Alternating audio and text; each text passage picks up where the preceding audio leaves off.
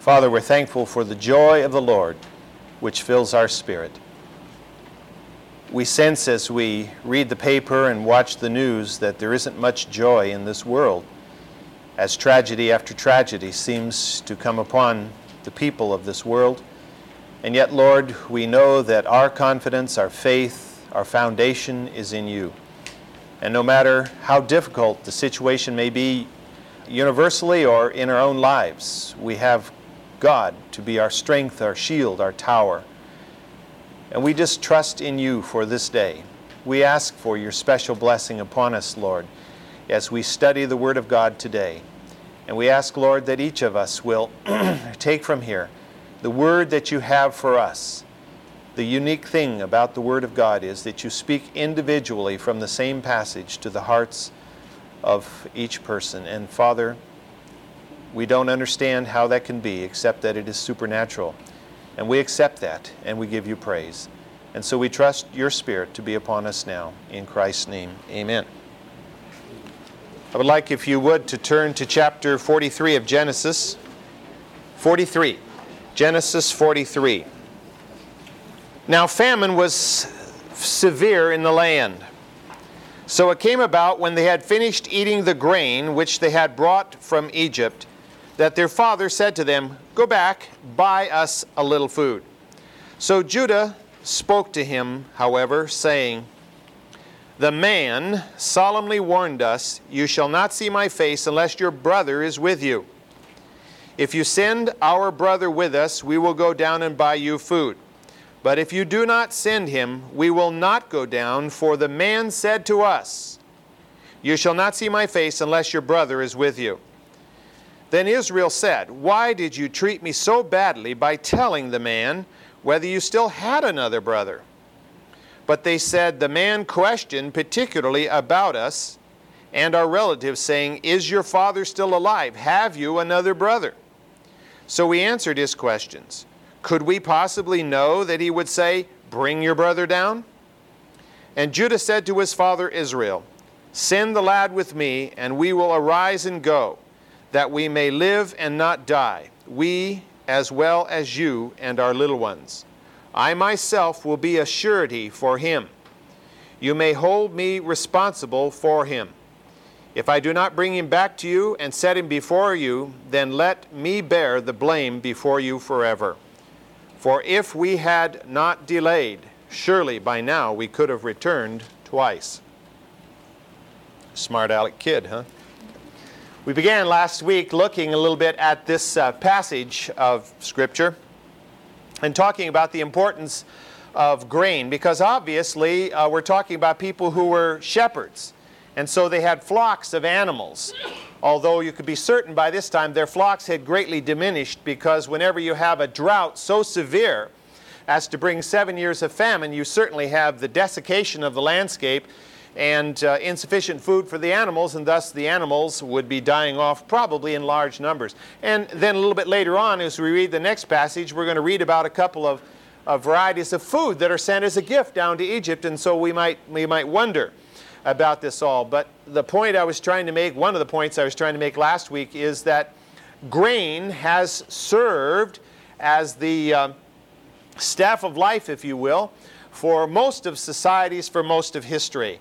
And without sufficient grain, uh, people tend to uh, become malnourished and even to die. And in many places of the world, as you know, grain is the only substance that's available for uh, sustaining life.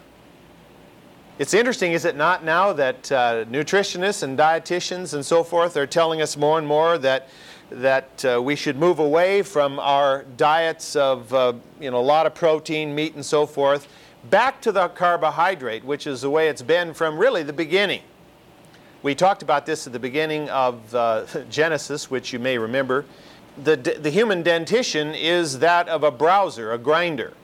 And obviously God made us primarily to be eaters of grains and nuts and fruits and things like that. And, and meat, of course, was not even in our diet to begin with. It was something God later allowed uh, to take place, but no, it was not the original intent uh, of God. And so you could understand how grain would continue to be uh, very, very essential here. Well, Judah now steps into the forefront, as you see in this passage as we read it this morning. In response to his father's demands, Judah becomes the spokesperson, the spokesman for his brothers. It's very interesting as you think about all this. Do you hear anything about Zebulun or Naphtali or Asher or Dan? No, you don't hear anything about uh, these brothers. All you hear about are certain ones. And uh, Judah now becomes the center of the stage, if you will, of this situation. Reuben's presentation had been refused out of hand by Jacob. He wouldn't even listen to Reuben's plea. Send him down with me, and if I don't come back with him, you can kill my sons. Wasn't a very exciting thought to Jacob. And so he just rejected the whole thing out of hand. Now, Reuben was the eldest son. He was supposed to be the clan chief after Jacob died. Uh, the next son was Simeon, but the problem with Simeon was what? Why couldn't he be the spokesperson here? Yeah, he was in prison down in Egypt. A little hard to do. The next person in terms of age was Levi. We might say, well, why isn't Levi the man here? Well, I think there are a couple of reasons. I think Levi was still in the doghouse with Jacob for what he had done decades ago in slaughtering the population of Shechem. He and Simeon had been responsible for that, and uh, later on, towards the end of the book of Genesis, it, we know Jacob didn't forget that, because when he makes the prophecy and the blessing for his sons, he basically calls those two brothers bloody men.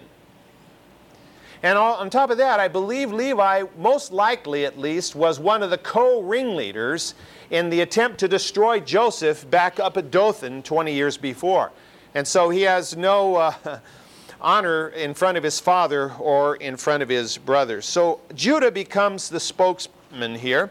And I think there are three, uh, three reasons at least why this is so. First reason is that he is the next oldest brother. Reuben, Simeon, Levi, Judah. That was the order of birth. And so he is the eldest uh, responsible person remaining. And so I believe that's one reason. But more importantly, Uh, we come to a second reason, and that goes back to the time when at Dothan it was Judah who said, "Let us not slay our brother, but let us sell him to the Ishmaelites, because he is our own flesh." So although Judah was only half-heartedly doing this here, that is, he didn't go the whole way by saying, "No, we can't do this, let him out and let him go," uh, he at least stepped in so that the boy would not be slain. And so that showed some kind of concern for Joseph, probably primarily for Jacob, as well as some thought about God here in this whole thing. And then beyond that, I think thirdly, as we have studied from chapter thirty-seven on, we see the slow transformation of this man Judah. This little bit of a leaning in the right direction as he intercedes on behalf of Joseph. And then in chapter thirty-eight, remember uh, the whole deal with Tamar, and how at the end of that he begins to be to show some character, some strength. I think that he, of all of the brothers, was beginning to show a greater strength of character. And we're going to see that in this chapter as we proceed a little bit further. And then in the forty-fourth chapter, we're going to see it most precisely, where Judah begins to become truly a type of Christ in this situation. Hard to believe as you look back at his life, especially back in the thirty-eighth chapter when he's, you know, impregnating his his daughter-in-law. It just doesn't seem like uh, a godly thing to do, and certainly it wasn't. But but God works through him and uh, creates here a man who would be the founder of the tribe, through whom would come Messiah. Judah here reiterates to his father the fact that the man had solemnly warned them not to return to Egypt without Benjamin. Don't bother coming back if you don't bring Benjamin with you. Now, the words solemnly warned here are actually a single word in Hebrew, which means to bear witness or to admonish. And the strength of it is illustrated in a couple of verses that I've noted there. I thought I'd just read them to, to show you the strength of the word that Judah is using here. I mean, he wants his father to know that we're not kidding here. Uh, Exodus nineteen twenty-one, "Then the Lord spoke to Moses, "Go down and solemnly warn," is the same word here, it's just translated warn, "warn the people lest they break through to the Lord to gaze, and many of them perish." He's saying, don't let them do this or they're going to die. I mean, that's a pretty solemn warning, isn't it? You solemnly warn your child not to run out into the street because it could be death. God is solemnly warning them not to gaze up the mountain or touch the mountain because it would be death. And then later in, in Jeremiah, we see the result of the failure to heed God's solemn warning. In the eleventh chapter of Jeremiah, verses seven and eight. "For I solemnly warned your fathers in the day that I brought them up from the land of Egypt, even to this day, warning persistently, saying, 'Listen to my voice.' Yet they did not obey or incline their ear, but walked each one in the stubbornness of his evil heart. Therefore I brought on them all the words of this covenant, which I commanded them to do, but they did not." God solemnly warned, warned Israel and Judah, this is the way to walk, walk ye in it. They did not. And so what happened was the destruction of Israel, and now, of course, in the days of Jeremiah, the destruction of Judah. Two nations were destroyed because they failed to heed the solemn warning of God. And so when Judah stands before Jacob and he says, "This man solemnly warned us," he's using the strongest word he could use, that his father might know that there just is no way. I mean, we're up against a solid rock here, and there's no way around. After using the word, he laid it on, his li- on the line to his father. If Jacob will allow Benjamin to go, they will go to Egypt. If not, they will not. That's the way it is, Dad. You send Benjamin, we'll go. You don't send Benjamin, nobody's going to Egypt. We'll all sit here and starve to death. That's quite a proclamation, because that only does not just mean that Jacob will starve to death, but the whole clan will starve to death. Judah underscored his statement here by repeating. You'll notice he repeats here, "The man has said, 'You will not even see my face.'" In other words, they would not get an audience before Joseph to even plead their cause and to say, "Oh, please, uh, Benjamin couldn't come because it would kill my father." He wouldn't even see them to hear that. See, Jacob's hope was that the man would have mercy and say, "Well, yeah, I really understand. Go ahead and buy some grain." Uh, no, we'll never even find out if he has mercy because we won't even see his face. Well, Jacob was a stubborn man, but Jacob was not an, uh, uh, uh, an irrational man. And so Jacob here begins to crack under the pressure of being cornered. He is responsible. He is the clan chief. The, the salvation of the whole nation rests on his hands. And if he refuses to let Benjamin go, he's, he's condemning the whole clan. And he will not stand up under that pressure. And so what he does, you'll notice he says, "Why did you ever tell the man that you had another brother? You dummies." You know, he's really upset here. But you'll notice he is moving from his adamant position. I mean, before it was like, there is no way under God's Son that I'll ever let Benjamin go down to Egypt. That's the way his response when Reuben made his first uh, approach. But now, of course, it's months later and the food supply is running out. It's easy to, to, to make a real strong stand if all the goodies are before you. But when all the goodies are gone, and then what do you do? So he now makes his move, surrendering to reality. Did you notice something interesting about this passage as we read it? I, I didn't really emphasize it in my reading here. But you, you'll notice as you go down through here, like in verse six, it says, "Then Israel said." Now, you read through the chapters before that, he's called Jacob consistently. But now it says, "Then Israel said." Why is he suddenly called Israel instead of Jacob?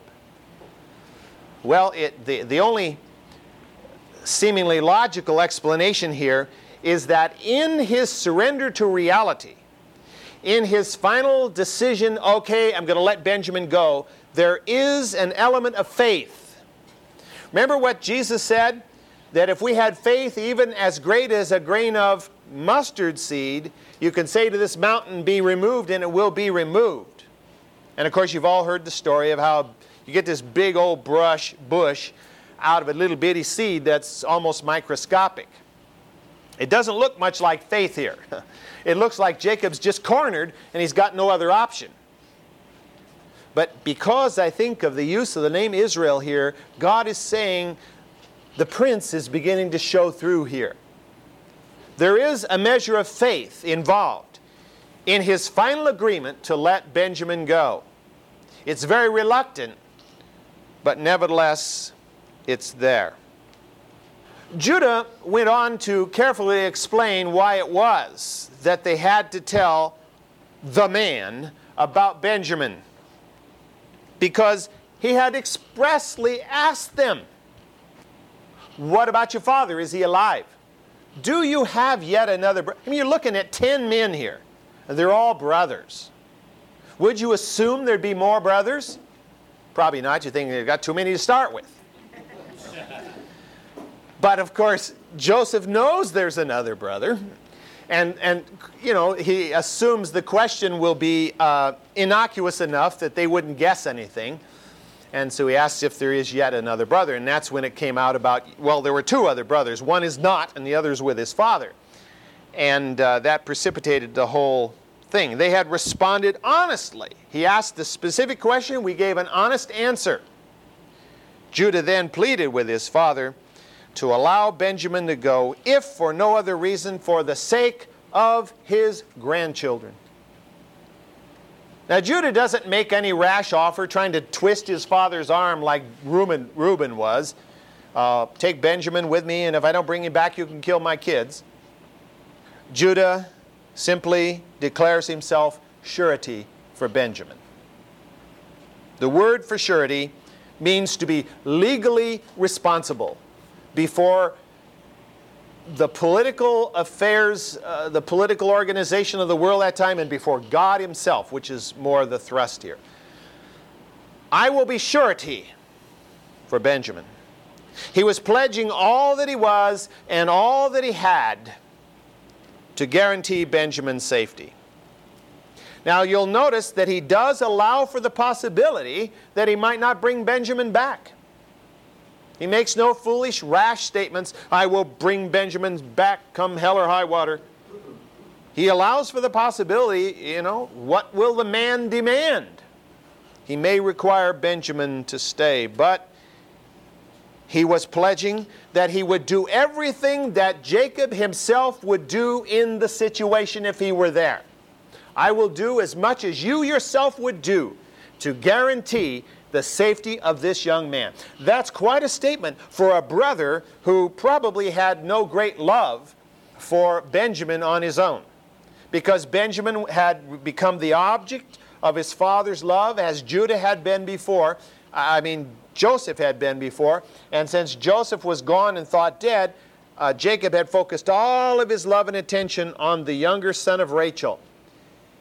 And Judah certainly had a certain amount of jealousy, as you would expect, as the other brothers had had towards Joseph, and he also. And yet he is basically saying, I will treat Benjamin as you would treat Benjamin. It's quite a statement, really, of what he's willing to do. And that's what I'm saying. This man's character is changing. This man is becoming truly Christ-like in some ways, at least at this point.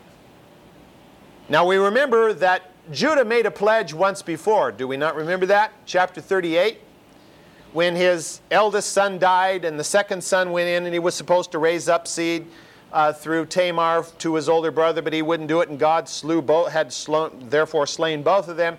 And all that was left was his youngest son, who was too young, supposedly at that time, to marry Tamar. So he promised Tamar, as soon as he's old enough, he will be yours. And of course, he did not come through on it. And as a result, uh, in her manipulation, she became pregnant by her father-in-law. So Judah had made a pledge, had failed to, to carry out his pledge, and been, had been made to look the fool. He was not going to let that happen again. this pledge would stick. He said, if I do fail, I will bear the blame. The Hebrew word here literally means sin. I will bear the sin before you forever if I do not bring Benjamin back to you alive. We today could say, well, you know, before God, I'll do this and I'll do that. And we just kind of flippantly say things like this. This is a very serious statement when made by Judah. Because in those days, at that time, they considered this, to, to make such a pledge before God, as absolutely ironclad. And so to make it without being serious would be very, very foolish. And so Judah is basically pledging his, his life, his existence, his future, his everything to guarantee Benjamin. And so we'd see here a certain measure of spiritual maturity is beginning to develop in this man Judah. It's kind of slow, isn't it? But I suppose as we look at our own lives, we have to admit sometimes our spiritual growth's a little slow too. Maybe too slow for us, and, and possibly slower than God would like. But there is a Christ likeness beginning to show up here. And like Christ, he was to be surety for Benjamin as Christ has become surety before God the Father for us all. And he has given to us the Holy Spirit as a pledge. We're blessed. And then, finally, Judah makes this rather smart-alecky statement. If we hadn't been jabbering about this so long, we could have been down to Egypt and back two times. Kind of to jar his father loose here, to, to make a decision. Plus the fact, just think of the little subtlety here. We could have been to Egypt twice, meaning gone and returned. And the implication was safely, with Benjamin. This, of course, little subtle hint there to help Jacob to be convinced. All right, verse eleven. Genesis forty-three eleven. Then their father Israel said to them, if it must be so, then do this. Take some of the best products of the land in your bags. Carry down to the man, as a present, a little balm, B A L M, a little honey, aromatic gum, and myrrh, pistachio nuts, and almonds. And take double the money in your hand, and take back in your hand the money that was returned in the mouth of your sacks. Perhaps it was a mistake. Take your brother also. Arise and return to the man, and may God Almighty grant you compassion in the sight of the man, that he may release to you your other brother and Benjamin. And as for me, if I am bereaved of my children, I am bereaved. So the men took this present, and they took double the money in their hand, and Benjamin. Then they arose and went down to Egypt and stood before Joseph. Judah's case before his father is irrefutable. What could Jacob say? The logic is there, the obvious consequences. This is what we must do. We have no other course of action. God doesn't always bring us to such a place, does he? He doesn't always bring us to a place where it's so obvious that there is no other course of action. Sometimes he does, but sometimes he does not. And sometimes we may look out there and we may say, we have this one and this one and this one. We have three possible courses of action. Which one shall we take, O Lord? And that's, of course, where walking daily in faith with God, in prayer and study of his word, is absolutely crucial. If we're to know the way that he has set before us. It's interesting here that Israel, as he gives in, he acknowledges the inevitable with the words, if it must be so. Not exactly enthusiastic, is he? If it must be so. If he didn't allow Benjamin to go, what would be the option? Benjamin might die anyway. Of starvation there in Canaan along with everybody else. And so he lets Benjamin go. Now notice what happens. Once Jacob finally arrives at the decision what to do, the correct course of action, he asserts his rightful leadership. He doesn't say, oh, if it must be so, and go back in his tent and sulk and wring his hands and moan and groan. He says, if it must be so, then let's do this. He ordered a proper present put together.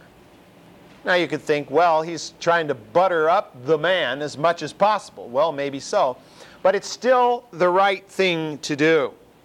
He was going to approach the man as one Bedouin clan chief would have approached another in that society in that day. So he's going to send a gift.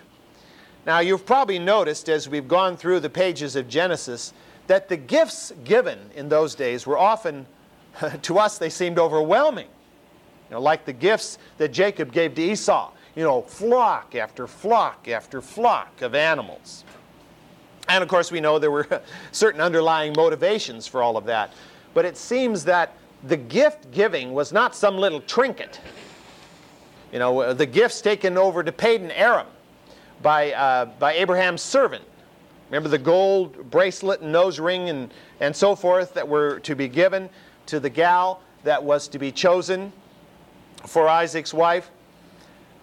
These weren't trinkets. As we estimated, they were probably worth about two thousand bucks. That's no trinket to just be given away to some strange lady you see someplace. Uh, and, and so we, we see this, this seemingly overwhelming gift here. It's not a gift of, of just little plastic toys. We're talking about extremely expensive items from that day. For example, first of all, we read that Uh, the one gift was balm, or literally in Hebrew, balsam, which was the aromatic resin of certain plants that were located in Gilead at that time, which today, those who study this aren't sure exactly which plants they were. and, and you can imagine so. Uh, there weren't any plant taxonomists in those days who classified everything so you could kind of look up, oh, a balm was made out of, you know, the hutsu, watsu, hutsu. It was... It's, it's, they, they think they know what plants might have been used, but they're not sure because the b- word balm or balsam is kind of generic here. But whatever it was, if you remember back in chapter thirty-seven, the Ishmaelite caravan that was coming from Gilead and going down to Egypt was carrying balm. That was one of the items being carried on down to Egypt. And we know that in Egypt they, what, embalmed people, which basically meant that they took all the insides and all the liquid stuff out and, and soaked the body in natron. But they also, of course, put these spices and good-smelling things uh, on the bodies, too, to help preserve them. Secondly, we're told that uh, they were to take honey. Now, the Hebrew word is the word debosh, which literally means the syrup of grapes and figs and dates and that type of thing. Now, it may imply honey made from bees, but the primary source of sweetness in those days, the primary sweetener was not honey, because honey was not found in, in large enough quantities to be the primary sweetener, but it was the boiled down residue of grapes and figs and dates. And so they had this fructose syrup stuff that was the primary sweetener that was used in trade in that day. Thirdly was aromatic gum, which is, uh, again, we talked about this before, thought to be the resin of what was known as the tragacanth shrub, and uh, is still used apparently in that part of the world as an aroma, as kind of an incense to sweeten up the house a little bit. And then, of course, fourthly, myrrh. We've heard a lot about myrrh because we know myrrh was one of the wonderful gifts given to Christ at the time of his birth, or near the time of his birth. And we know that it was considered to be of extremely high value in, in the ancient world. The rosin, the resin of the laudanum shrub, which was, this bush is known today, was a pink It's a pink-flowered bush that's called the rock rose. and from its uh, rosin, this ointment or perfume is made. It's the Chanel number five of the ancient world, if you will. Highly, highly treasured uh, perfume. Pistachio nuts. Well, we're all familiar with those, are we not? Most of us probably are not uh, aware of the fact that pistachio nut is native to the Near East. Uh, that's where the plant, or the tree actually, it grows twenty, thirty feet high. That's where it grew, began to grow. It's been imported here to the States and other parts of the world, Europe, from the Near East. And then almonds, the same is true there. The almond is native to the Near East. It was highly prolific. It was very abundant in Canaan, in the ancient world. And uh, the almond, uh, it's interesting that the word which we call almond is actually the Hebrew word which means to hasten. This is the to hasten tree. And, and the reason it's called that was it was the very first tree after winter was over to flower. So it's the first one to do so. So it's the hastening of spring tree, I guess you could say. And so they referred to it uh, as that. And again, the almond and the pistachio nut were considered to be delicacies, even though the trees were fairly abundant. They were considered to be delicacies, particularly in Egypt, where the trees were not abundant. Can you imagine what a gift of almonds and pistachios would mean in a time of famine? It would be an extra important uh, delicacy. I think one of the important things to note about, as, as we think about this, throughout history, when famines have struck here and struck there, wherever they have, the people to die in largest numbers have been the people on the lowest end of the economic scale. The wealthy often do just fine even in famines, because they have the ability to acquire food from far distant places, high-priced food that the poor couldn't even afford in good times, such as these delicacies. And so often, you know, you're, you're reminded of uh, Maria Antoinette, who supposedly said, "Let them eat cake," you know, when the people were rioting in the streets for bread. And she's talking about the fact that there in the palace, they've got cake, not, not only bread, but cake even. And uh, this just kind of illustrates the arrogant attitude of the wealthy towards the, the, the impoverished masses, who take the brunt of disasters like this and die off in large numbers. I, I would guess, I haven't looked into this, but I would guess if you could go over to Rwanda today uh, and, and the area, you won't find very many rich people in those camps. It's the poor that are dying in these camps. The rich people are still probably doing reasonably okay. They're probably still in their fancy houses someplace there, or fled the country early on with their money and have done right well. Jacob instructed his sons to take twice the price of the grain so that the man would know that they were not trying to cheat him. Now, it's indicative in this passage that Jacob hoped that the money being returned in the sacks after the first trip to Egypt was a mistake. But whether a mistake or a test, Jacob and the brothers wanted the man to know that they were honest men. And so they brought the money originally that they had taken and had been returned with them, and they brought new money to pay for the new grain. Is it not interesting how important it was to them to appear to Joseph as honest men after they had been totally dishonest before their father Jacob for twenty years? Living in, in, a, in a dishonest lifestyle, not a lifestyle, but a, in a dishonest situation relative to their brother Joseph. And now they're so concerned that Joseph considered them to be honest men.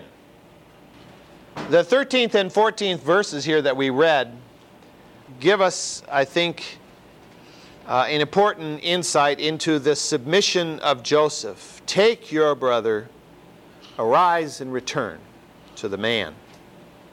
And may God Almighty grant you compassion in the sight of the man. And if I am bereaved, I am bereaved." his submission is not very enthusiastic. He doesn't say, take Benjamin because I know God's going to be with you and I know you're going to have a great journey and I know you're going to bring Benjamin and Simeon back and we're going to have a great party. No. He says, take Benjamin, go, and if you don't come back, you don't come back, and I just suffer the loss of you all. But a very, very important thing is happening here. He is relinquishing into the hands of God the one whom he believed to be the only surviving son of his beloved Rachel. Uh, you know, we read this story, and, and I think we can be kind of cold about, towards it all. But to try to put yourself in the place of this man Jacob, and we read about his struggle and his work and, and how hard he labored to, to get the hand of his beloved Rachel. And then, of course, on the night of his marriage to be tricked and be given her sister and and then told, well, you can have Rachel too, but you got to work another seven years. And the seven years were but, but no time at all and as, as he worked for his beloved. And, and to understand how much he deeply loved Rachel, although he had three other wives and he had all these other kids. And this was the only surviving uh, person having anything to do with Rachel. Rachel was dead, and as far as he knew, Joseph was dead, and all that was left was Benjamin. I mean, it was like relinquishing the very inner sanctum of his heart, giving over to these brothers everything that he had ever hoped for in this life. So it was, it was a tremendous relinquishment. And I don't think we can put any blame on Jacob if it was, if it can only be viewed as a relinquishing rather than an enthusiastic giving. The important part is the giving, whether it be reticent or not to begin with. Out of this, I think we can truly see that it is, it is so critical that if we call ourselves the child of God, that we be willing to surrender to God whatever we consider to be the most dear in this life. We cannot hold anything back from God, be it a thing, be it a profession, be it a person, whatever it is.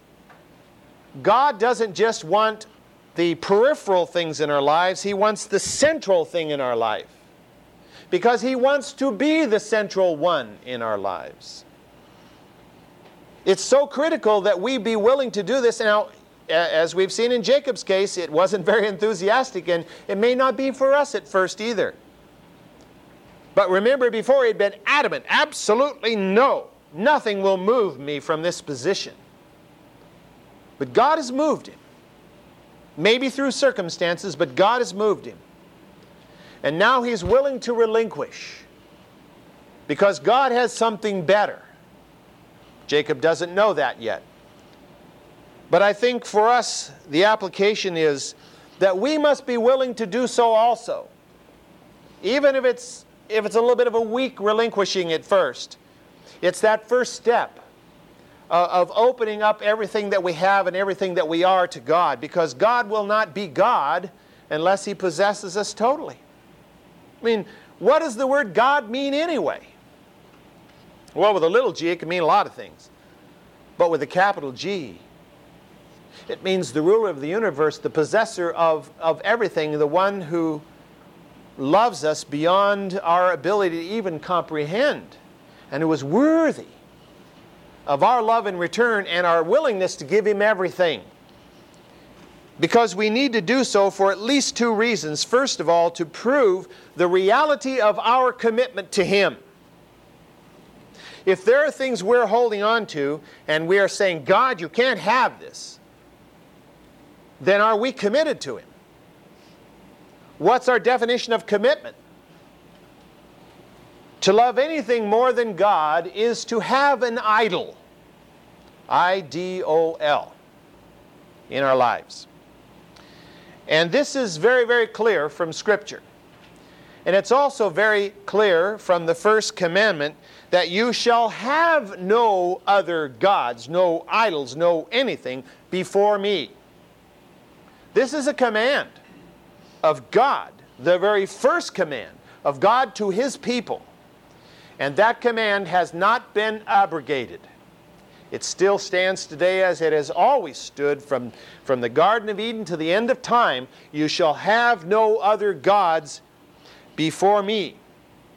You know, if you go to India and you live amongst the Hindus and you say you have this God, your neighbor says, fine, I have that God, and this God tolerates that God, and you can have millions of gods like they do, and they all get along fine together because they're just a fellowship of demons anyway.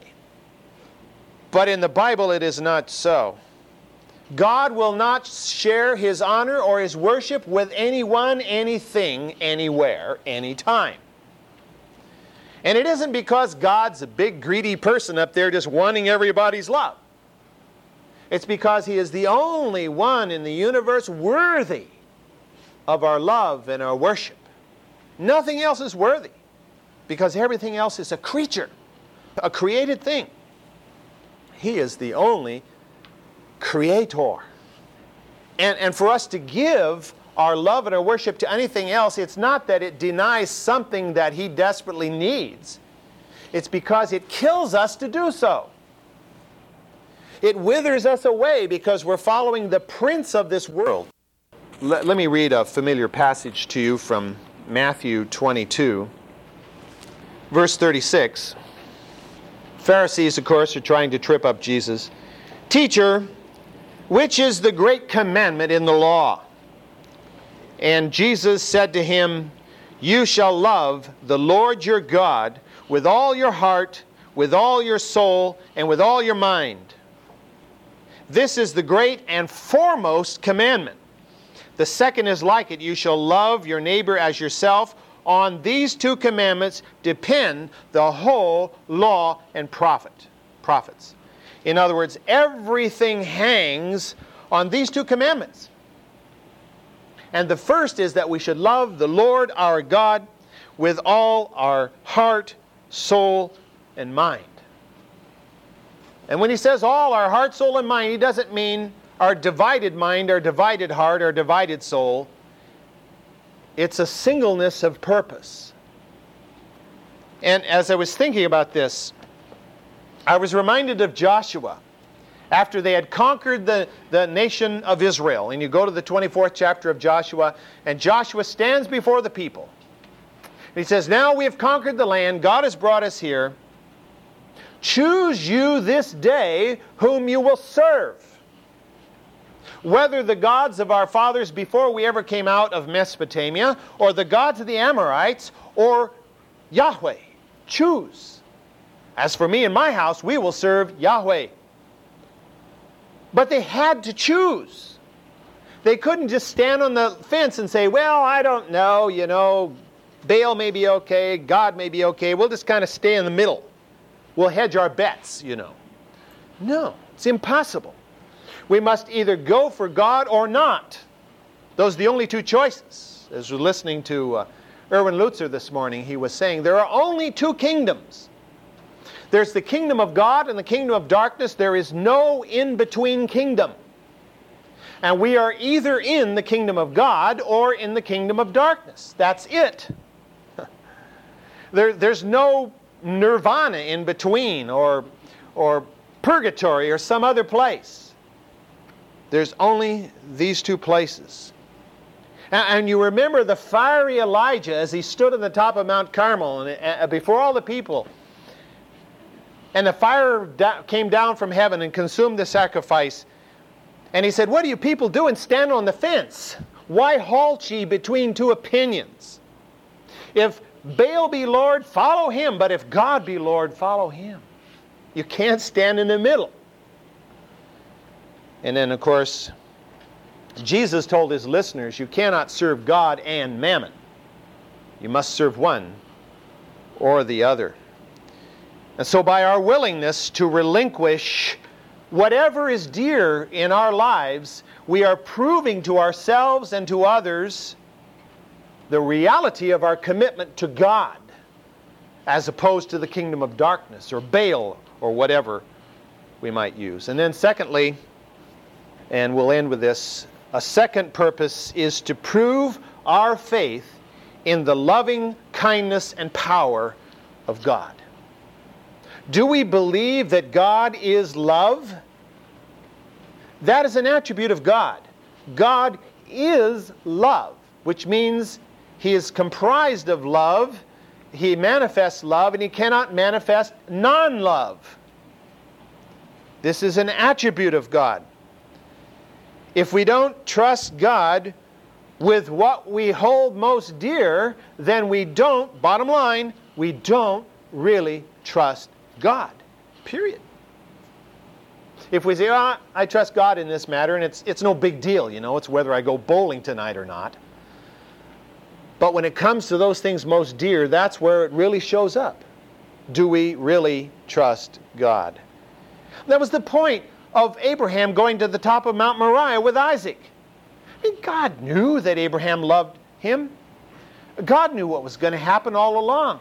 But Abraham had to show to himself that God was greater than that which he held most dear in his life, his son Isaac.